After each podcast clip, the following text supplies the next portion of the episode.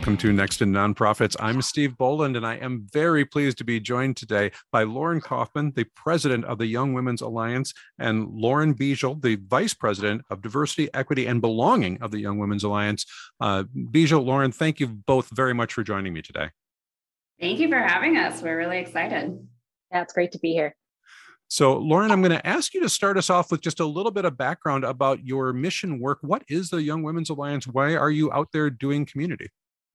Yeah, thank you. So, the Young Women's Alliance is a local Austin nonprofit, and we are dedicated to empowering the next generation of women leaders in our community.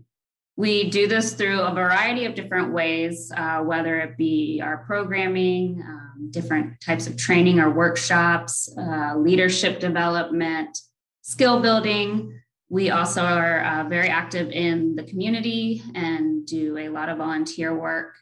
We have a mentorship program that um, helps build uh, future leaders.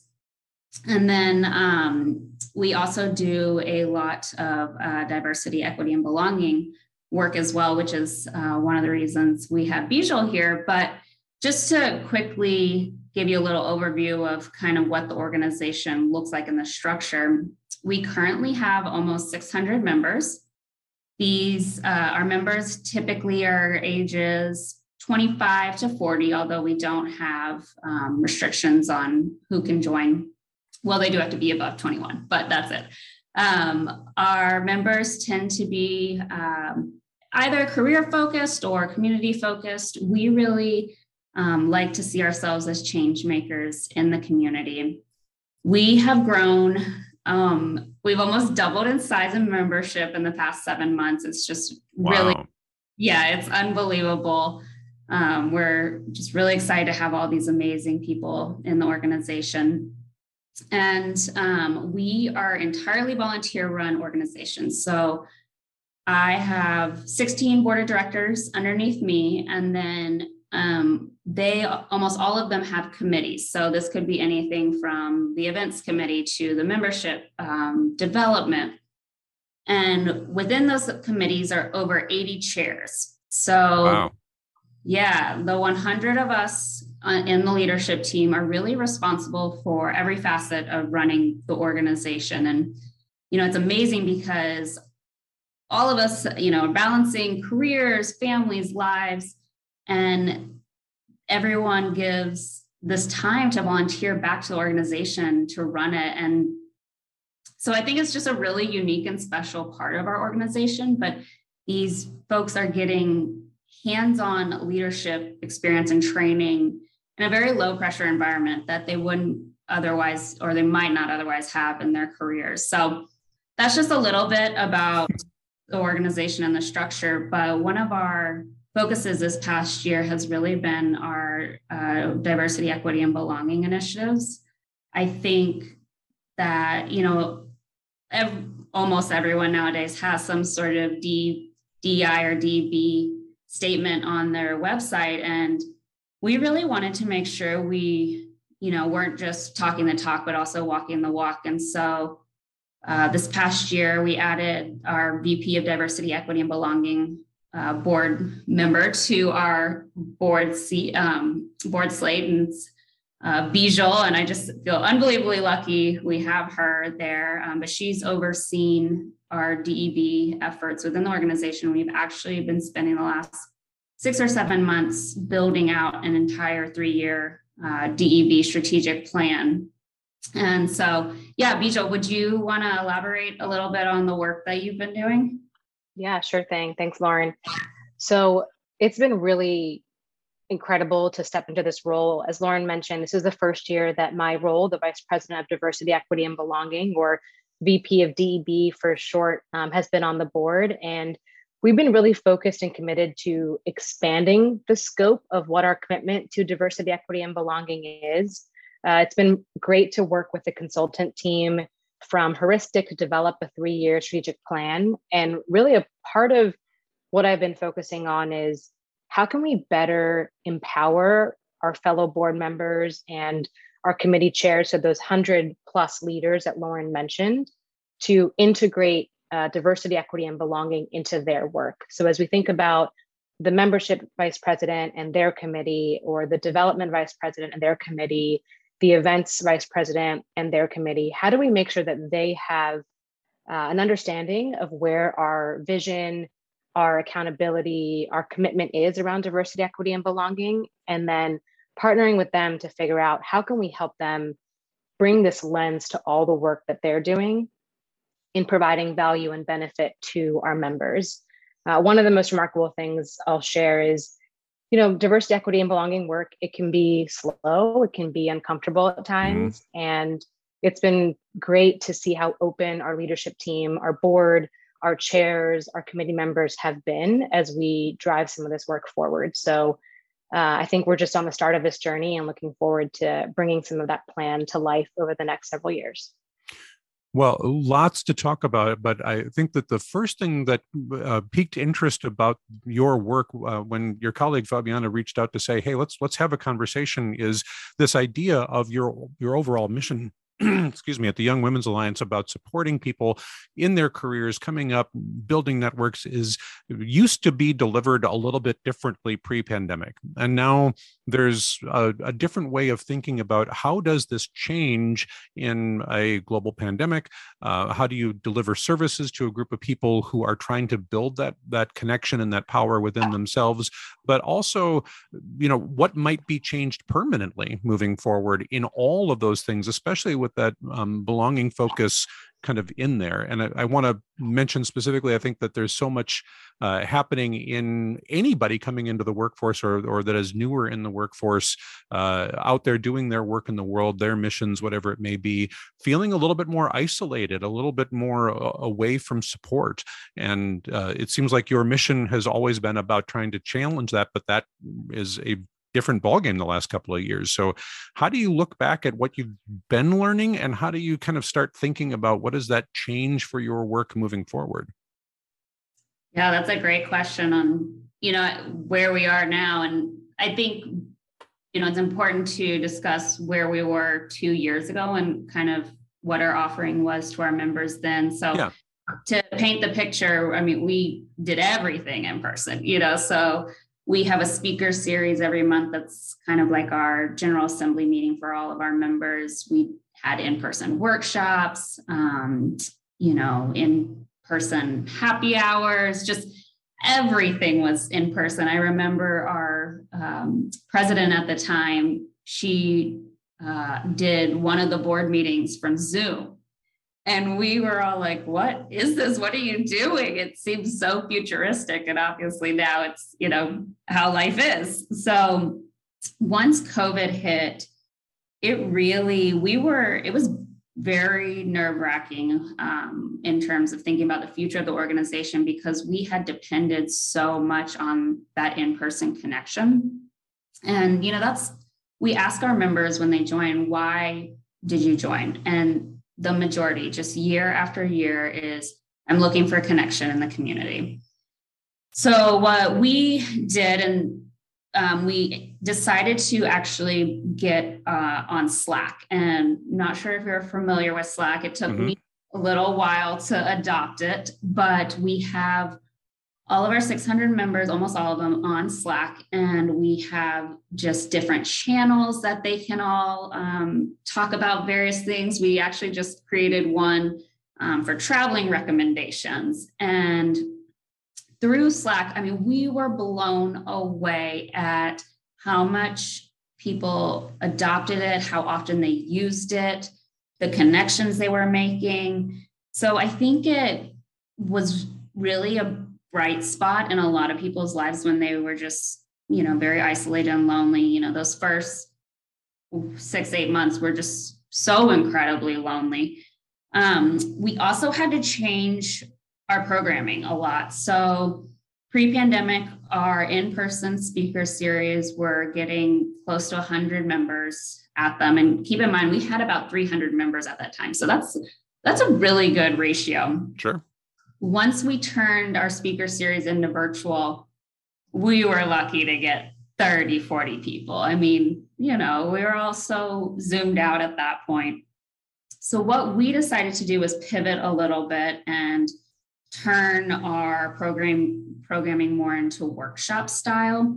So we would do things like the stock market 101 or how to enhance your LinkedIn profile so that these women could take away actual skills um, and implement them into their careers. And so that was really impactful. I think people, and we've continued to do that, they've really enjoyed that. Uh, Bijal and I are both in Texas, so obviously things are a little bit um, looser here with restrictions than maybe elsewhere. So we have pivoted back to majority in-person events. Now, I will say the month of January we uh, took off from doing in-person and moved it back to virtual. So we are, you know, we try to monitor what's uh, best for the safety of our members, but we also do try to do as many events as possible that have both a virtual and in person um, choice. So, for instance, the board meetings, since there's 17 of us, um, I we always do venues where you can either choose to come in person or you can Zoom in. And I think this is part of you know our diversity efforts is i as a leader i never want to make anyone feel uncomfortable to attend a board meeting so how do I make sure that everyone I meet them where they're at, you know? Mm-hmm. Um, well, let, yeah. before we move on on that, let me just ask Bijal about that part in particular, because I think that as you talk about the mission of the organization in the past being largely in person focused, um, there may have been times when some people may have felt, uh, you know, do I belong with this group? Am I welcome here? Coming into a, an in person meeting where they maybe don't know anybody yet, those can be challenging moments for anyone, let alone uh, younger people identifying as women are there you know trying to figure that out. Bijal as you do your work do you think that there maybe were some opportunities with the remote thing that some people uh, came in to explore you know when maybe it would have been harder for them to do if it was in person where they might not have been sure how welcome they felt? And how does your work kind of think back at that moment? Yeah it's an interesting question. Yeah there's definitely a part of me that thinks about uh, Zoom has made some things more accessible and definitely maybe a little bit less intimidating for folks to come on a Zoom call and join a, work, a workshop virtually uh, and maybe not have to feel like not have to have that awkward social uh, interaction if you're showing up to an event by yourself. So I think that's definitely a part of it. And I think that's a reason to emphasize what Lauren mentioned. As we think forward, you know, however this pandemic continues, uh, I think virtual programming or an, an, accessibility through virtual programming is going to still continue to be a part of how we think about what we provide to our members, and it might turn into more of a hybrid versus mm-hmm. um, versus like all one or the other. I think the other thing that's been interesting, Lauren and I uh, and our some of our team members really love data, uh, and so we've been you know, we're not trying to over survey our members, but we do do an annual survey to gather insights from our members. We're launching a more qualitative survey soon that is looking to get a better sense of um, understanding where members feel for their sense of belonging.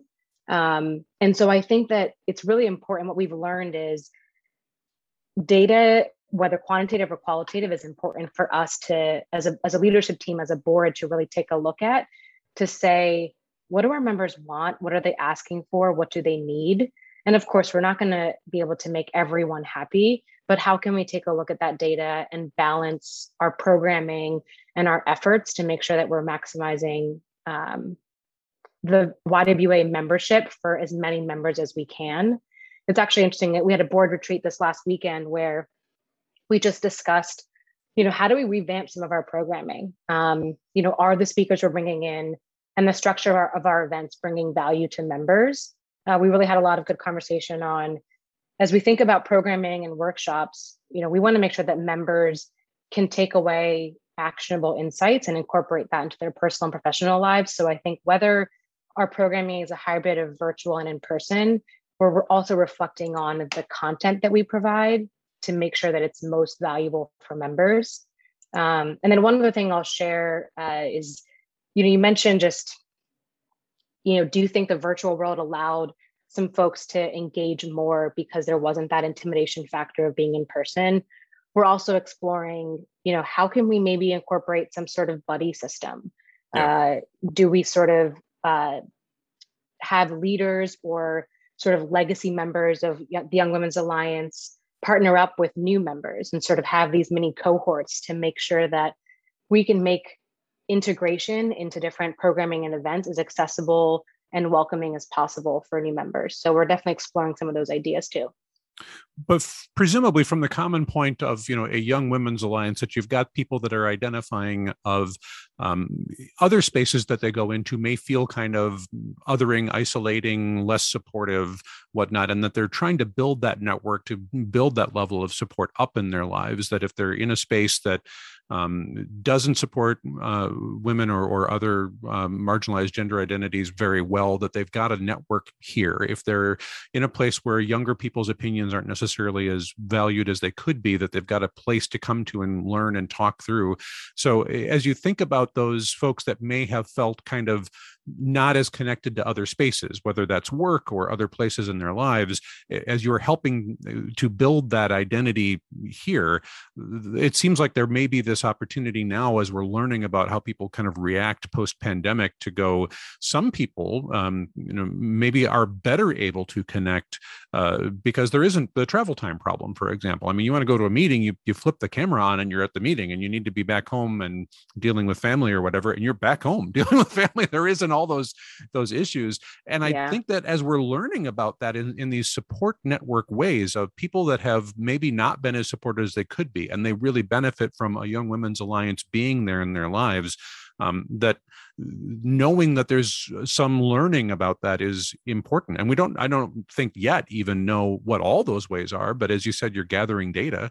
So do either of you have thoughts about you know how that uh, supporting uh, more marginalized identities in those spaces moves in this kind of 2022 and forward world?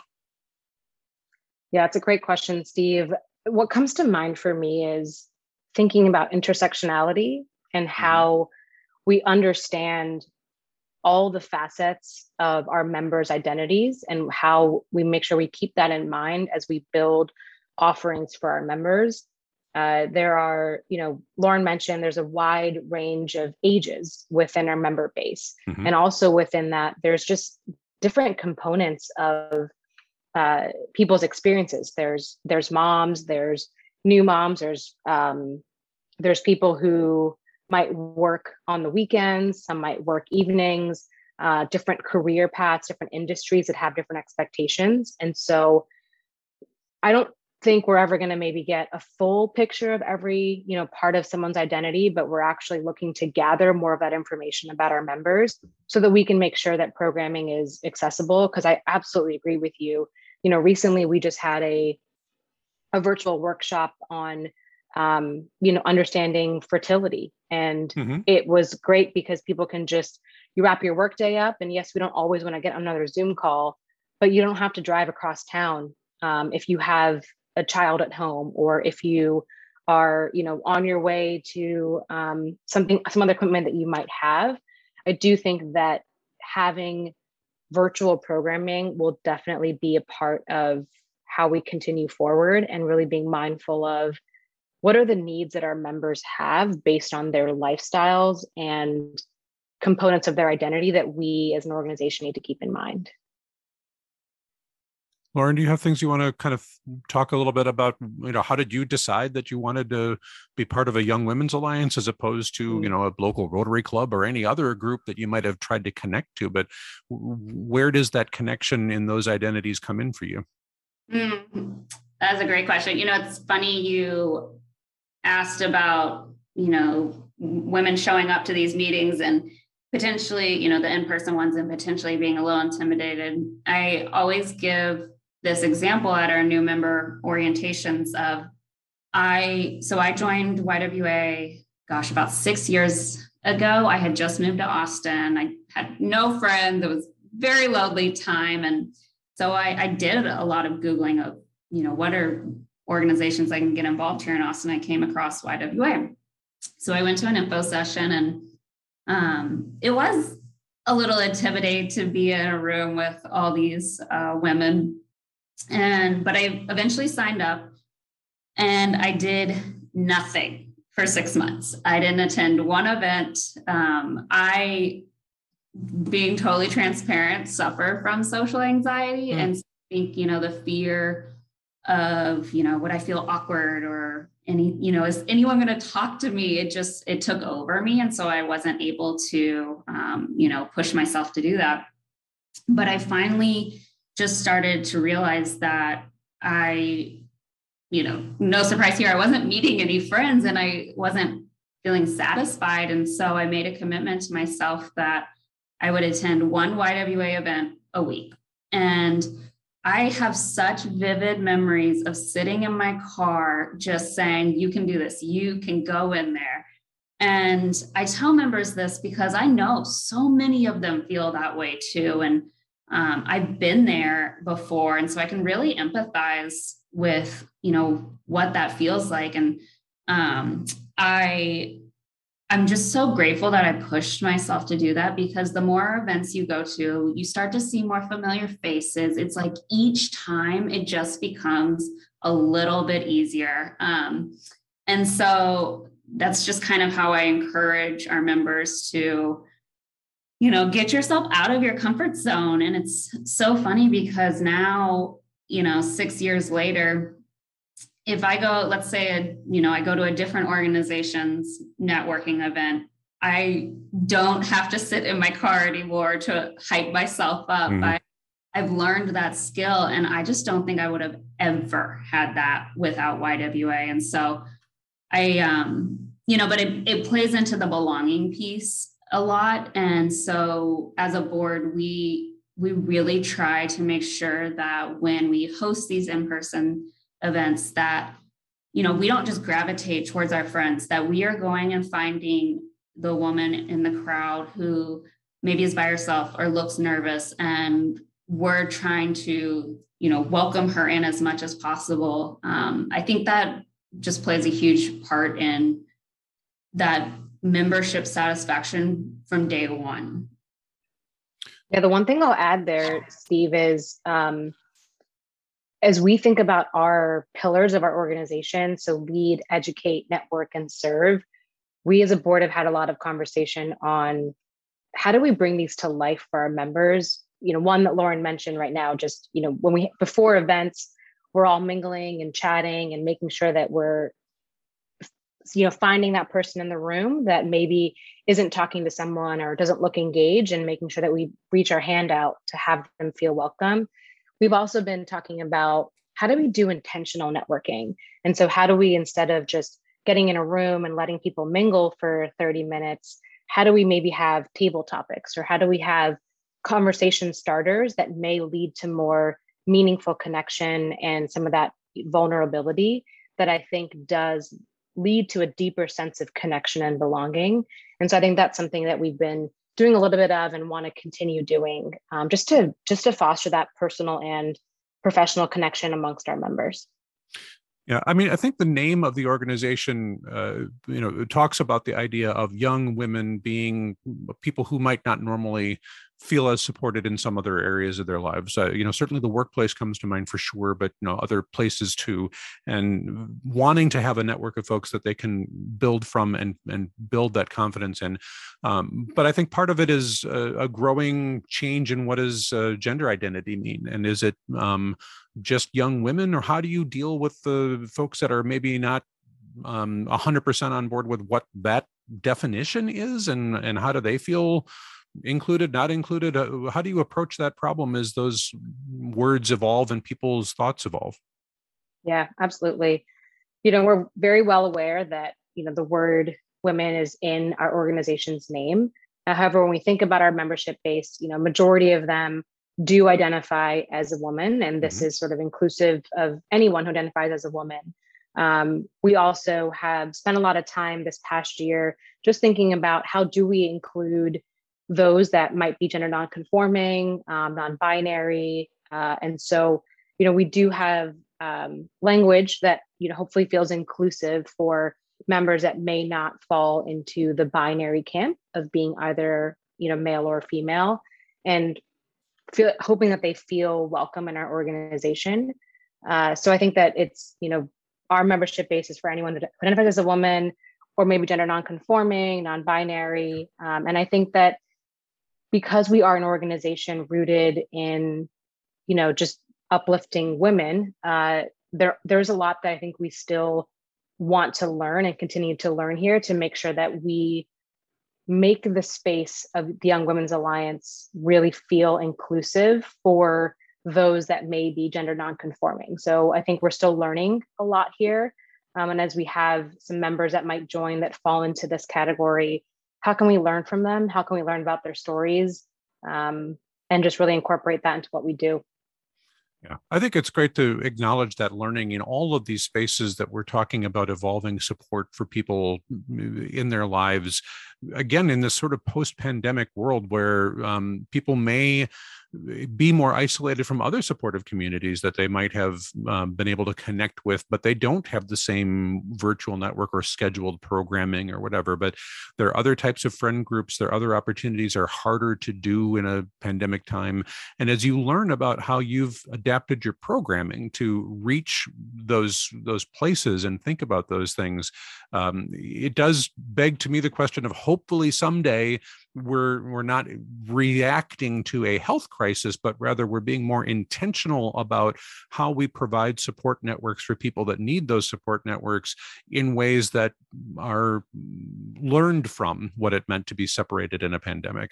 Uh, so uh, as I assume there's maybe even more than one programming committee but but as you think about programming or offerings or whatnot does that thought evolve over time in your strategy of how are we um, thinking about what it means to be that network uh, for people in 2022 2023 2024 uh, how does that evolve now what we've learned? Yeah you know your question is timely. We as bijal mentioned we had a board retreat this last weekend um, and one of uh, the majority of the time was spent talking about our programming and how we meet members where they are and i think we we have a lot of room for you know try improvement but just trying things differently. One of the great parts about ywa um, is we can try anything and if it doesn't work it's okay you know? Um, and so with our deb strategic plan that bijal's put together it really um, it incorporated our pillars. And so uh, we, you know, we want DEB to be incorporated across all of our pillars. And so we're thinking now more too about how does our program incorporate across our pillars of lead, educate, network, and serve. And so we're just, um, I would say that's going to be a big focus for the next board term. Uh, just for reference, our board terms are June to June. So um, our president elect will be up here soon. And um, I definitely think it is a big focus for her because the other thing that we're just talking a lot about is we've grown, you know, we've almost doubled in size in seven months. And so, you know, how how do we make sure we engage our 600 members? It's obviously a lot you know, not, I guess it is easier to engage 300 mm-hmm. versus 600. And, um, you know, I want all 600 members to truly feel like they have walked away from this organization with something, whether it be a new best friend or a career change or they learned something. Um, so we just we're trying to be really thoughtful about how we target those 600 new members and retain them. That's retention will be kind of one of our keywords this next year. I think, you know, any company can say it's one thing to attract new customers, but it's another to keep them. Um, and so that's a really big focus for us, and programming plays into that a lot. So, as you talk about retention, I think one of the native challenges of an organization that's focused on younger women is at some point you don't fit the definition of younger woman anymore. And how do people um, want those younger members to feel welcome like it is a group for them they are part of it even though they don't have a lot of you know career experience or education or whatever the thing may be that they um, you know may get as they get to be a little bit older and and, and have those experiences in life um, at what point do, do you kind of think about that mentorship and connection and, and whatnot while still keeping a focus on that newer member that's coming in that probably is younger that does fit that category. Uh, i mean is there like a formal gosh we we we love your participation but at such and such an age we'd, we'd like to keep the focus here and therefore ask you to move on or how do you handle what does it mean to support young women? You know it's interesting actually. I would say our membership age group has shifted to be a little bit older. Um, I would say the majority of our members are probably late 20s, early 30s at this point. Um, but one thing we're trying to really think about is meeting people at different stages of their career. So does that mean we have programming for, you know, the people who are more early career versus um, some of, you know, I have some board members that are leading teams in their careers of 10, 15 people. And so, you know, something like um, executive coaching is going to be more desirable and applicable to them than perhaps, you know, someone who's two years out of college. And so I think, you know, what we have some work to do on is almost segmenting our membership base um, and making sure that we're offering them programs that meet them where they are and are of interest to them at that time. But in terms of, you know, what they can attend or if, you know, they can be a chair or a board member, we have absolutely no restrictions or requirements around that. I would say half of my board is, you know, um, seven, ten years into their career, and then half are probably three to five. And I think it's a beautiful thing because we all can just learn from each other, um, you know, based on where we're at in our careers. And, um, you know, the younger women really look up to the older, they're not that much older, but, you know, the more experienced women um, to teach them about, you know, things like delegation and keeping your committee members and engaged. And so we have this, you know, kind of cross collaboration learning style that I think works really well because of all the different places people are in their lives. Bijal, do you see that as a, a, component of belonging in that question mark of, you know, how do people self-define as a, a, young woman alliance member versus any other group that they may want to join in and feel connected to? Yeah, I, I agree with Lauren that, you know, I feel like the term young is up to each member's discretion as to how they interpret because I don't I don't want to define young for anyone. And so I feel like it's great that our organization is so open to, you know, any age person who wants to join and be a part of it.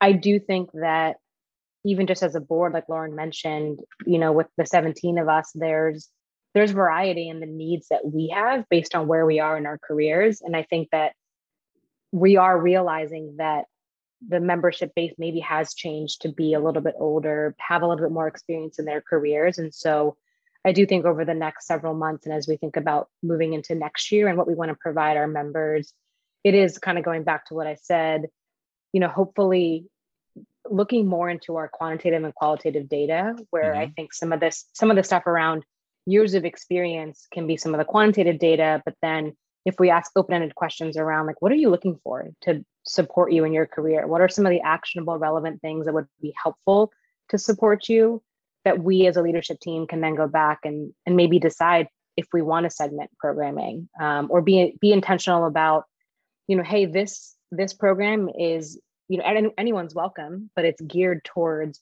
early professionals. Um, or this program is geared towards uh, late professionals on their way to become executives. And so I do think it's important that we take a step back and make sure that of our now 600 members, you know, they're all going to need different things. And so how do we how do we kind of customize some of our programming a little bit more than we thought about in the past?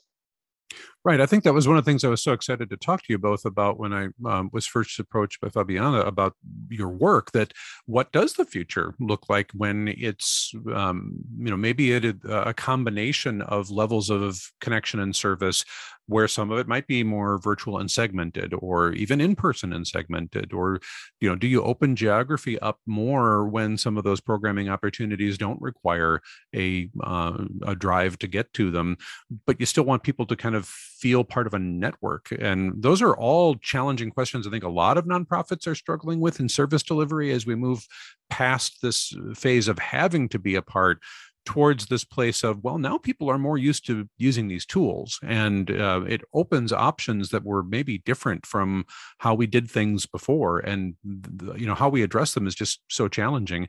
Uh, i i've been doing this podcast for a number of years and when i first suggested to people trying to record remotely back then through skype because there wasn't such a thing as zoom um, a lot of people are like i don't i don't use that. I don't know how to use that. And now, you know, you talk about a video conference meeting, and most people that have had any connection to a workplace or, you know, volunteer group or whatever have been on some kind of video conference in the last couple of years. It's no longer the barrier that it once was. And it does change your perspective about what you can do and so has has geography been a part of that conversation at all do you talk about you know members in and around austin but you know is there a reason it needs to stay limited to Austin? Are there benefits for you to kind of keeping within that framework?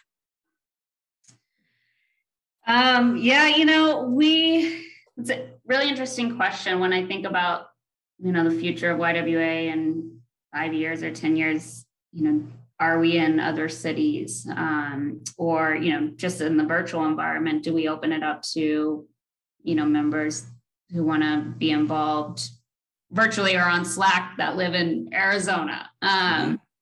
I feel like at this time we, you know, are still really focused on just having it have a presence in Austin, um, mostly because we, you know, still do offer a lot of that in person stuff. Um, I think if we were to expand out, one of our goals this year is to hire a staff member. Um, there's so many benefits to all of us doing this as volunteers, but in order for us to scale and continue to grow, I think having that dedicated staff member will be crucial. And so once we have kind of those systems in place, I think we can explore what this looks like. You know, do we expand or do we just keep it as, you know, this kind of more smaller organization local to Austin? Mm-hmm. I don't have an answer really for you, but it's an exciting thing to think about.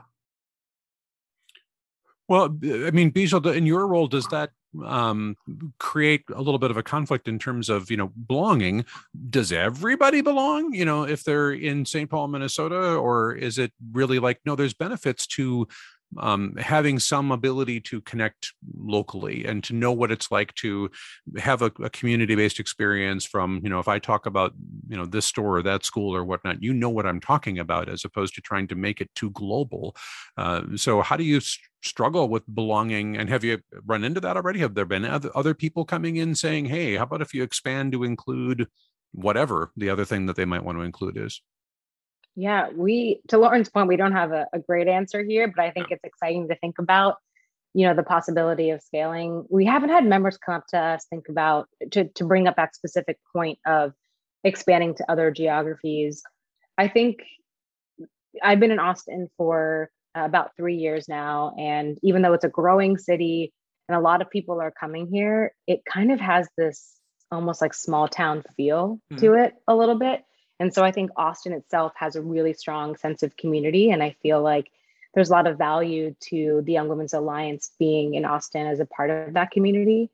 And the other thing, you know, Lauren started off the conversation talking about how, you know, we really want our members to become change makers, um, whether that's change makers within the Young Women's Alliance organization as they step into leadership roles, or, you know, become change makers in the Austin community. Uh, we mentioned our pillars. One of our pillars is service. And so we do partner with organizations in the Austin community to give back. And so, how can we, you know, keep the organization a lot uh, kind of connected to service organizations that are close to close to us in the community? And maybe I think Lauren, you might talk about um, some of the work that we do from a, a scholarship standpoint. And I think what's been really valuable in that is that it's those scholarships are provided to recipients within our greater Austin community. Hmm. And so it's nice to sort of have this tied back to the impact within YWA, but then also just right right outside in our community in Austin. Lauren, do you have thoughts about that? I just echo Bijal's comments. Okay. And um, you know, we do do a lot of service in the community. We also, one thing um, we run is the Austin Under 40 Awards. And so, you know, that's really close to our hearts and really aligns with our mission of, you know, seeing these change makers do amazing things in our community. And I think there's something special about having kind of that small town community feel and um, just really being able to support each other on a local level. Um, you know, I often feel like change happens on a local level. And so we get to really be a part of that and uh, spearhead that here in Austin. Yeah, it makes sense. It's just such a challenging thing to think about moving forward when it really wasn't very practical just two years ago to consider some of those challenges. And now that the practicality isn't the message focus for a lot of nonprofits out there thinking about what does our, our community look like in, in 2023 or 2024, or what is our mission service area look like when that could be different if you chose to be, but it doesn't need to be as you think your strategy through. And I, I appreciate everything you're saying about um, keeping that that community definition together so that there is that glue that people can uh, connect with and and see. We are starting to run a little low on time though and i know there's so much more that you're doing and that you want to be doing uh, but are there any kind of final thoughts as we're um, run winding down here about what the future holds or how you think about moving forward?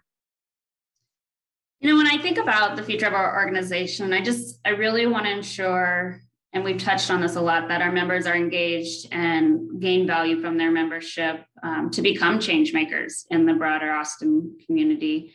We really see ourselves almost as you know a vessel to launching them to do really big things um, in you know either their professional lives or personal lives just whatever fills their cup. Um, and so that's what has kept me motivated in the organization for many of years. And i think we're all just really excited about where we're at right now and looking forward to seeing where we go. Yeah absolutely. I think from a diversity equity and belonging standpoint as i mentioned it's the first year that i've been in this role and it's been over the last six to seven months just really exciting to see the organization embrace our broader and deeper commitment to the DEB work across our organization. So for me, you know, when I think about this three-year strategic plan, you know, we have different phases of the plan where, you know, we're kind of um, in this phase of discovery and moving towards uh, delivering on our commitments and then continuing to evolve as we grow as an organization over the next, you know, one to three years. And so I'm really excited to see our diversity, equity, and belonging commitment come to life through our various roles across the organization. As Lauren mentioned, our entire board and our leadership team is all volunteers. And so mm-hmm. it's really great to see that, you know, I want to make sure that they feel empowered and have an understanding around our diversity, equity, and belonging lens and our commitment so that they can bring it to life in the work that they're providing for our YWA members. So just I think more work to come, but really excited right. to see how we can bring this to life. Well, and so much for all of us in the nonprofit sector to learn about, you know, what does it mean to um, build community and build programming and whatnot when the tools are changing, the ideas of what these things mean are changing, and to be ready to embrace that and talk to members. I, I love the constant refrain of uh, let, let's get some more data, qualitative, quantitative, all of it is good, but let's learn from people about how this time has change what they think uh, is happening, what those needs are, um, and share it. So I'm really grateful that you took the time to come on today to share what you're learning with a broader audience of people that are also struggling with some of these same questions you are um, and get an opportunity to, to hear your perspective. So um, I just want to say thank you very much to uh, both of you, to uh, Lauren Kaufman is the president of the uh, Young Women's Alliance and uh, Bijal Patel is the uh, vice president of diversity, equity, and belonging of Young Women's Alliance. Both of you, thanks so much for taking the time today. Thank you, Steve. Yeah, thank you, Steve.